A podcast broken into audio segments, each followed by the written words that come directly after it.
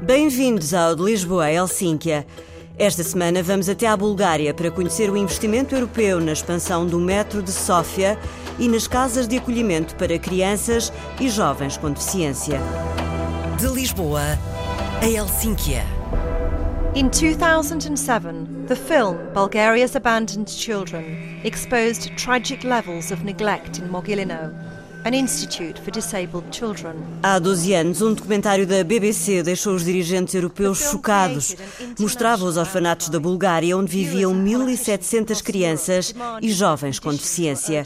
As mortes recorrentes, a subnutrição, a falta de condições e de assistência médica eram inadmissíveis num país membro da União. Com a ajuda de fundos comunitários, a Bulgária comprometeu-se a fechar as 130 instituições e encontrar uma solução para estas crianças.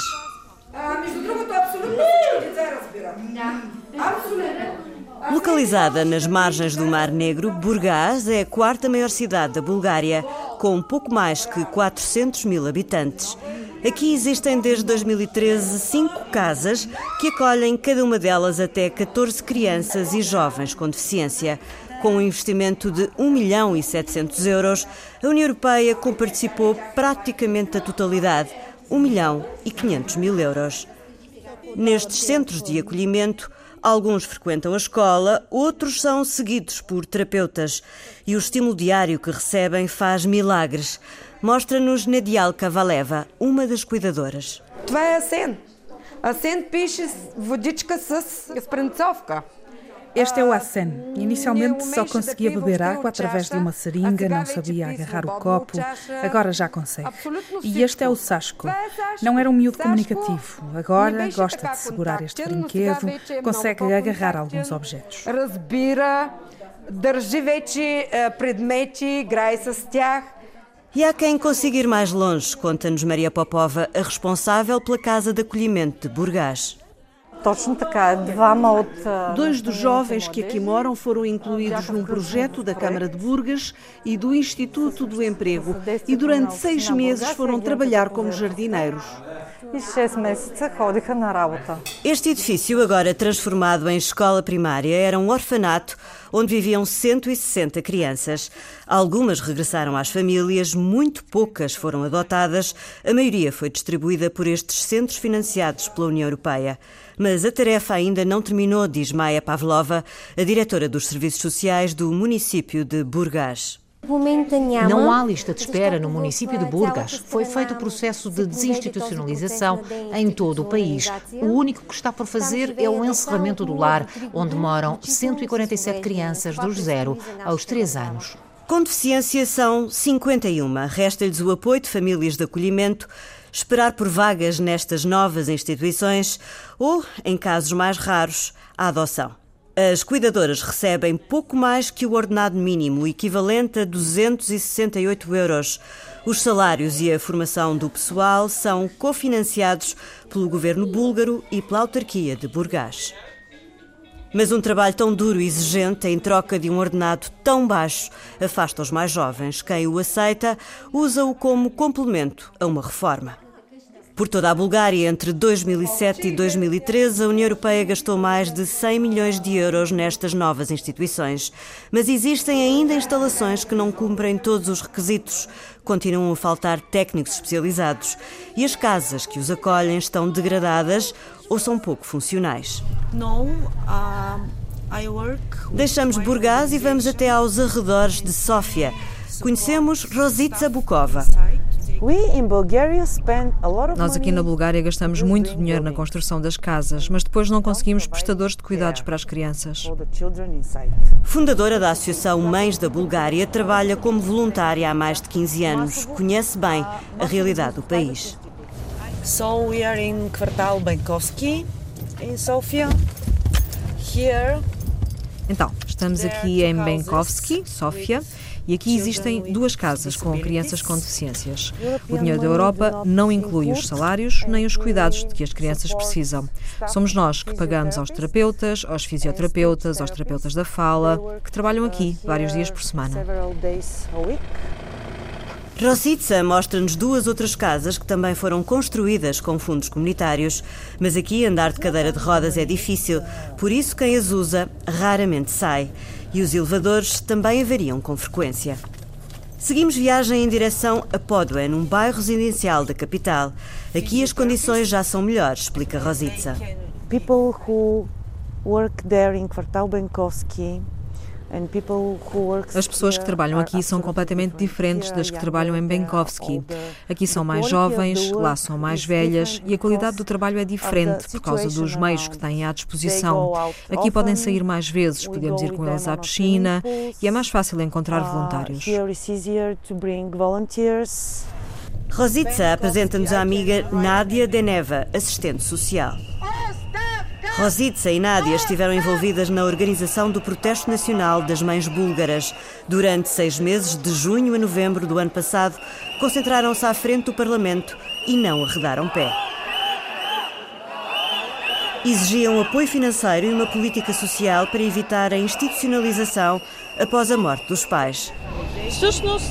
O processo de institucionalização deve ser orientado para o direito das pessoas com deficiência poderem ter uma vida independente. Se isso não for possível, estamos a lidar mal com o problema. Foi na sequência deste projeto que o ultranacionalista Valery Simeonov, vice-primeiro-ministro da Bulgária, foi obrigado a admitir-se depois de ter chamado a estas mães um grupo de mulheres estridentes que usavam os seus filhos supostamente doentes para manipular a sociedade. E pela primeira vez o Parlamento búlgaro adotou uma lei específica de apoio à pessoa com deficiência. Boiana também esteve na manifestação com a filha Helena, que apesar do corpo de criança tem já 20 anos. Como é adulta, deixou de ter direito aos 475 euros que a incapacidade total lhe valia e passou a receber só 280. Agora, e com a aprovação da nova lei, vai receber o subsídio máximo, um pouco mais que 390 euros. É uma ajuda, mas não chega, explica a mãe.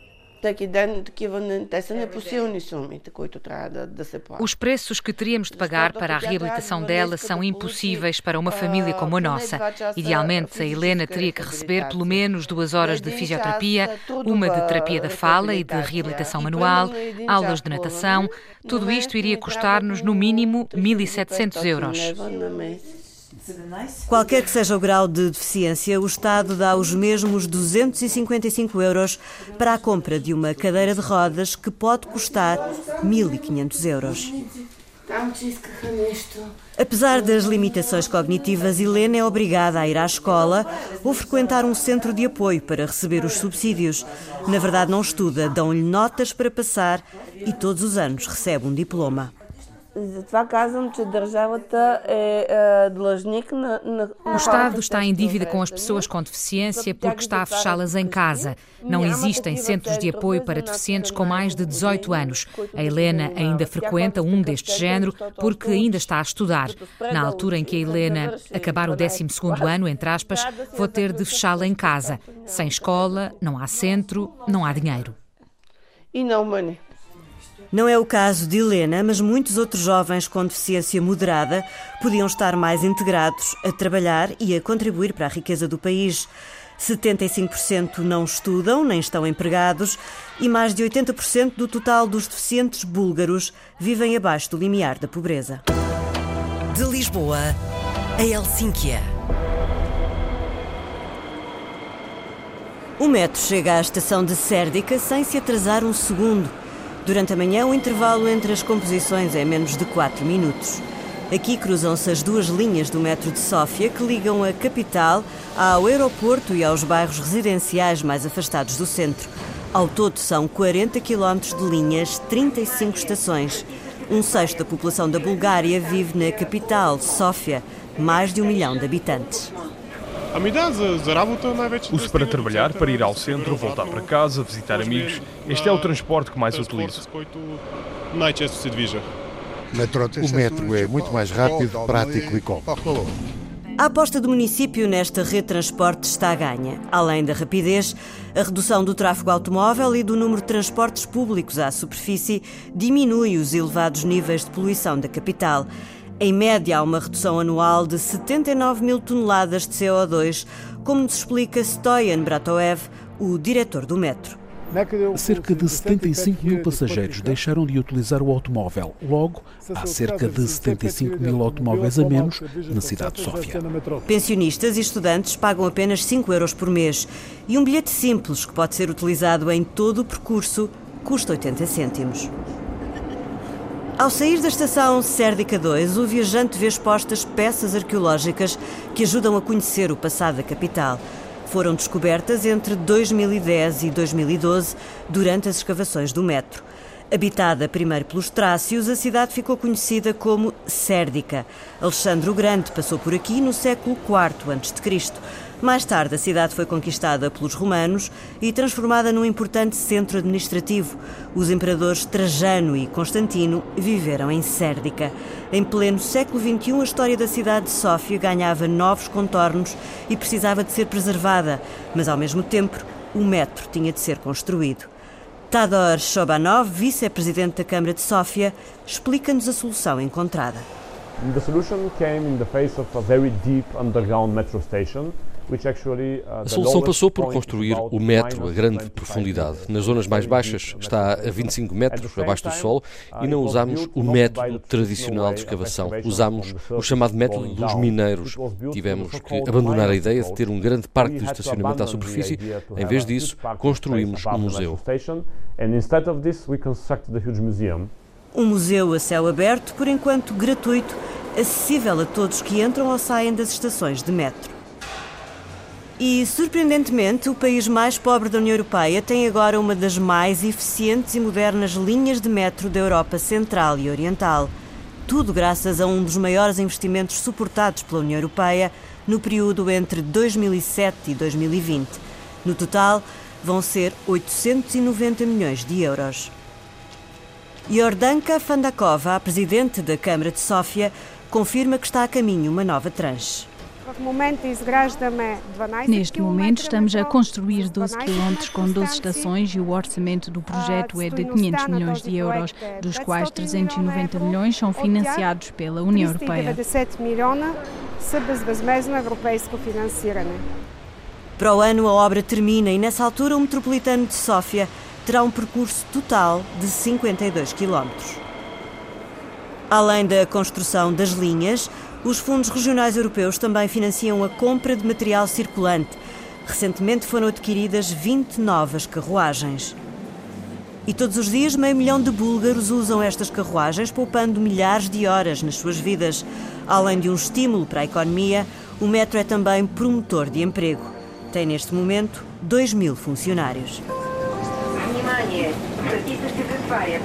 Следваща станция De Lisboa a Helsinki é a viagem que fazemos todas as semanas pelas regiões dos Estados-membros da União. Hoje fomos à Bulgária com reportagem de Ana Romeu, produção de Carla Pinto, pós-produção áudio de Miguel van der Kellen. Acompanhe-nos nas redes sociais, em RTP Europa, em podcast e semanalmente aqui na rádio. Até para a semana.